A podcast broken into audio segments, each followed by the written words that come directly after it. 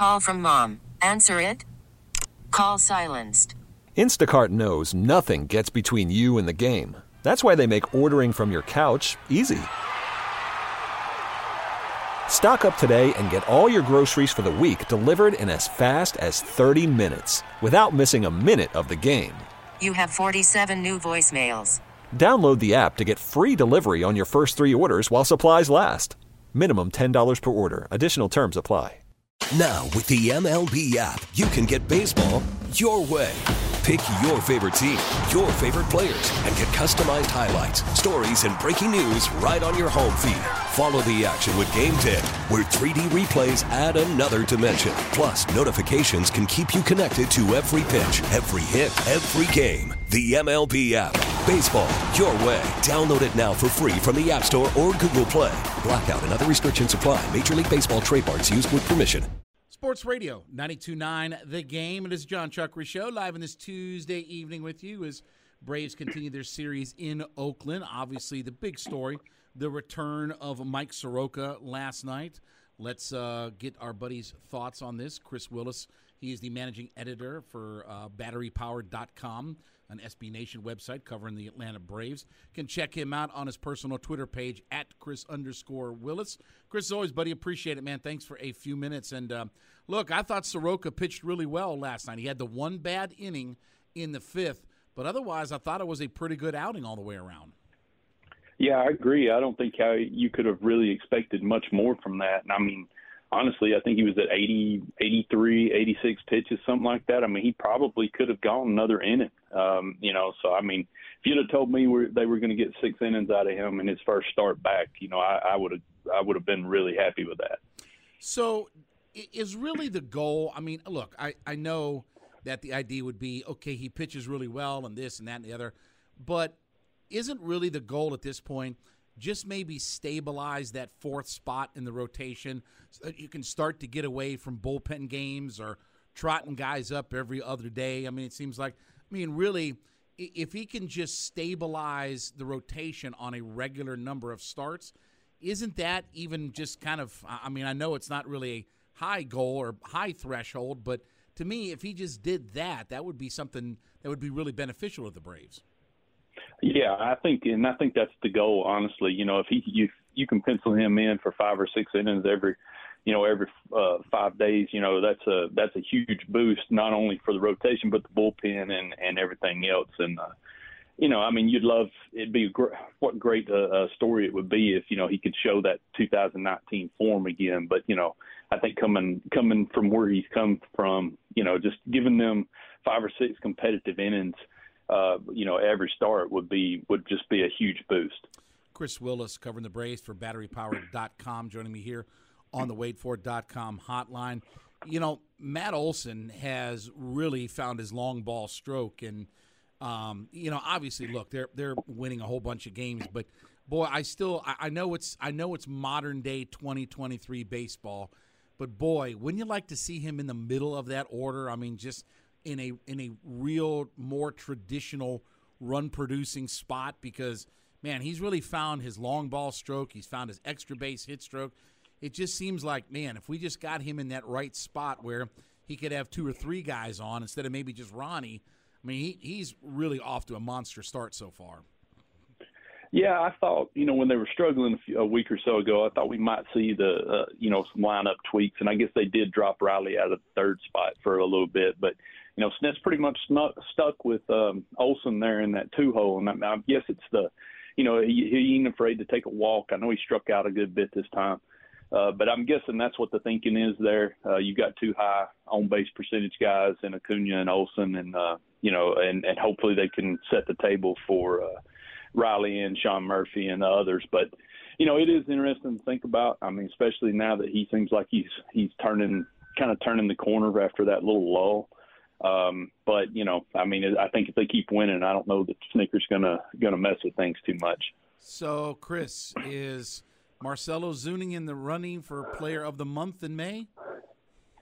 I mean, he, you know, I without looking at the whole list, I mean, you gotta you gotta kind of think that uh, you know that's he's probably right there. I mean, he's put up a monster month, and I think it's even more impressive when you just consider how bad he was in April. I mean, I don't think anybody could have seen this coming. I mean, it would have been hard to be much worse. But you know, he's not only been good. I mean, he's been an impact bat, and uh, um, you know, I mean, it's it's funny because when everybody was hurt and getting ready to come off the injured list, you know, I thought he might be a week or so away from losing his roster spot. You know, and now he looks like a you know a big piece of this lineup going forward again. Well, Kris, we saw the uh, move here just a little bit ago where the Braves selected the contract of A.J. Smith excuse me, AJ Smith Sarver, Shaver, Shaver, if I can speak correctly, um, and brought him up. What do you think that his role is going to be? Is he going to get a start up here? I know he's bounced between Rome and obviously just got called up to Gwinnett, and now he's up here at the big club. What do you think this move means for the Braves? I think short term it might just be he, he might just come out of the bullpen, but I mean he gives them another you know it's another option. You know if Jared Shuster struggles, you know and and he looks ready, you know he may get a, a start here or there and could even slot into the rotation. I mean it's a little unclear because uh, I don't. I mean we thought he would be a possibility at some point um, this summer. The way they had pushed him through the minor league system, it was a little surprising to see him come up today. So I'm not real sure exactly what their role will be, you know, but I wouldn't be surprised to see him out of the bullpen early. But you know, I mean, now that he's here, I mean, he could help them in a, in a couple of different ways. Kris Willis covering the Braves from BatteryPowered.com, joining me here on the WadeFord.com hotline. You know, the all of the results, excuse me, all of the results have not been there yet for Michael Harris. But when you look at some of the underlying things, he's striking out less. He's averaging more walks in his plate appearances. Um, when he does get on base, he's stealing pretty regularly. I mean, you know, for the number of singles that, that he's had this year, he's stealing bases at a pretty good clip based upon that. There's a lot of good, and obviously he's a plus WAR defender. I mean, so that's that's without saying. But he has done some good things, and I and I do think that there are some subtle changes that we're seeing in the approach that Michael Harris has this year. Yeah, I think he, you know, he's he's shown some progress in in recent uh, recent games. Um, you know, I think with him, I mean, he came up last year and he never really struggled. You know, I mean, he didn't ever he never really had a prolonged stretch of this. So, you know, as a young player, it's just something that you have to go through and you have to you have to kind of uh, you know figure out how to manage that and uh, you know, and then the injury stuff didn't help him any either. You know, because I thought he was just kind of starting to hit his stride, and then you know he goes down for three weeks, and I think he's just been trying to catch up ever since. But you know, you are starting to see some good things, and uh, you know, it's, it just illustrates how dangerous this lineup will be if they ever get you know if they get everybody just kind of clicking on all cylinders. So you think if you know they have the three guys with Elder, Strider, and Morton that are fixtures in the rotation, if Soroka can ideally slide into another spot eventually you are going to get, I believe, Max Fried and Kyle Wright back. You know, has the need kind of diminished for the idea of desperation to go out and get a starting pitcher or what have you?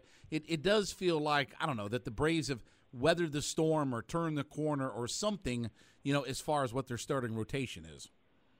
Yeah, I mean, given you know, given how how things have gone, um, you know, I, I feel like the rotation's pretty much done the job. I mean, they've they've uh, they've held the ship together while Freed, Fried and Wright was out.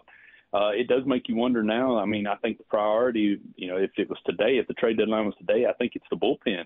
Honestly, I think they could use a one or two arms down there, depending on what they do with uh, Smith Shawver and how he performs. But uh, uh, it is surprising, and I guess it is a testament to their depth because – you know, they don't even have Ian Anderson, and he was somebody, you know, that they was penciled in as as far as that depth goes too. So, you know, just just a really strong performance by that group of uh, players. You know, Kris, when you look at the schedule, I mean, take the Mets series aside, but obviously they should make some hay here against Oakland. You know, Arizona's been pretty good, but you know they are sort of what they are. Excuse me, but then Washington, Detroit, like you know Colorado. Like they're there. This is one of those stretches where it feels like, okay, the Braves could really get on a run here, and and really maybe start to put some distance between them and some of these other teams in the division. It seems like that this is a pretty good stretch of schedule that the Braves are going to be embarking on as they get into June. Especially when you consider the gauntlet that they've kind of run, you know, throughout May. I mean, all those AL East teams uh, the Dodgers. You know, they uh, uh, they played a they played a ton of good teams in a row, uh, uh, and you know, with all the pitching issues that they've had, you know, it's kind of it's kind of remarkable that they've they're where they're at.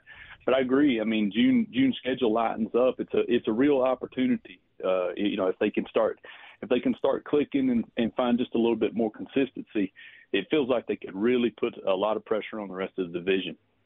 What do you think is the most concerning thing about the bullpen right now? Is it just, you know, Minter's had his struggles at times? I mean, Iglesias has been pretty good. He's had a bump in the road here or there.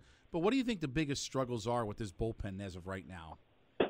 I mean, I think it's just the depth of the bullpen. I mean, you feel pretty good when you see Iglesias come in, but you know everybody else. I mean, for you know even guys like Collin McHugh and um, uh, you know, and others have have had ups and downs. You know, it's just not there's just not been that much consistency down there. And you know, I mean, it's just kind of like last night's game. You know, you come in with a two run a two run deficit. You know, if you could hold things right there, but then they let the game get away from them. So, you know, I, I feel pretty good about Iglesias, and I feel pretty good that Minter's going to figure his uh, figure things out as well. But you know, it's just the overall lack of depth in that in that bullpen uh, down the line. When you look at left field, um, you know, my buddy Grant McAuley described it earlier in the year as just kind of a work in progress. Has Rosario sort of separated himself from from the rest of the guys, whether it's you know Hilliard or what have you? I mean, obviously Ozuna's not going to play left field, despite what we've heard over the last couple of years. Um, has he really kind of just separated himself at this point? He made the great catch last night, and I don't know. It just feels like that maybe he's becoming more entrenched in that spot now. Yeah, I mean they've given him a long run out there. Um, I feel like there's a little bit of a gap as far as uh, between him and Hilliard. As far as I do wonder a little bit, like when Travis, they, they've been really careful with Travis d'Arnaud, you know, since coming off concussion. I do wonder you know, if we could see Ozuna back out there, if he continues to hit, you know, and and in an order in a in order to get d'Arnaud uh, bat back in the lineup a little bit, that's just something, you know, that's just my speculation on my part. But um, you know, I, I wish you know Rosario's played better, uh, but he's still, I think he's still producing at a below uh, league average rate. Uh, Uh, you know, they've given him a lot of rope, so you know, at this point, I mean, I do think he's separated himself. I don't know how tight of a grip he has on that position. Do you think that they could make a move as we head into the summertime? That as they get closer and closer to the deadline, maybe there's another outfielder that's added. It does seem like that they've over the last few years have liked you know adding their outfield pieces and pop those guys in, and even if it's a platoon situation, seems like that they are always trying to figure out a way to upgrade in their outfield. Yeah, I mean, if you look at the lineup, um, you know, I think that's the logical place. I mean, there's really no other, you know, really no other holes, uh, you know, to fill in. So it does feel like if if they make a move, it would likely be for uh, for an outfield uh, outfield bat. Last question for you, Kris. Um, you know, we saw the the head to head series against the Dodgers in Philadelphia, and I thought that was a pretty good series. I thought I thought those were were hard fought games, and you know, again, the Braves maybe didn't come out on the the better end of the Dodgers. But where do you think? I mean, are the Braves the best team in the National League, or are they still kind of playing a little bit behind the Dodgers? I think it's I think it's pretty much the Braves and the Dodgers at this point. I mean, you know, we know things can change, but uh, you know, just given the amount of injuries that Atlanta's dealt with, and and the schedule's not been a cakewalk by any situ- uh, by any uh, any means either. So you know when you look at when you look at the big picture of everything and how they've been able to stay 10 games above 500 and maintain a lead, a lead in the division without Max Fried, without Kyle Wright, you know, without uh, Travis d'Arnaud, without Michael Harris for a long stretch.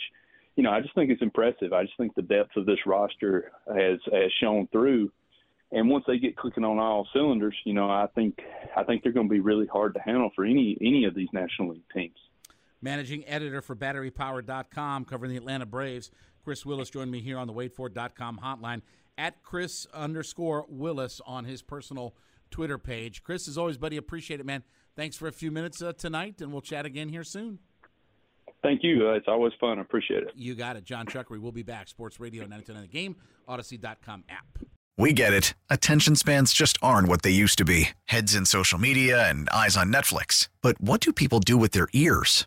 Well, for one, They're listening to audio. Americans spend 4.4 hours with audio every day. Oh, and you want the proof? Well, you just sat through this ad that's now approaching 30 seconds. What could you say to a potential customer in 30 seconds? Let Audacy put together a media plan tailor made for your unique marketing needs. Advertise with Audacy. Visit ads.audacy.com.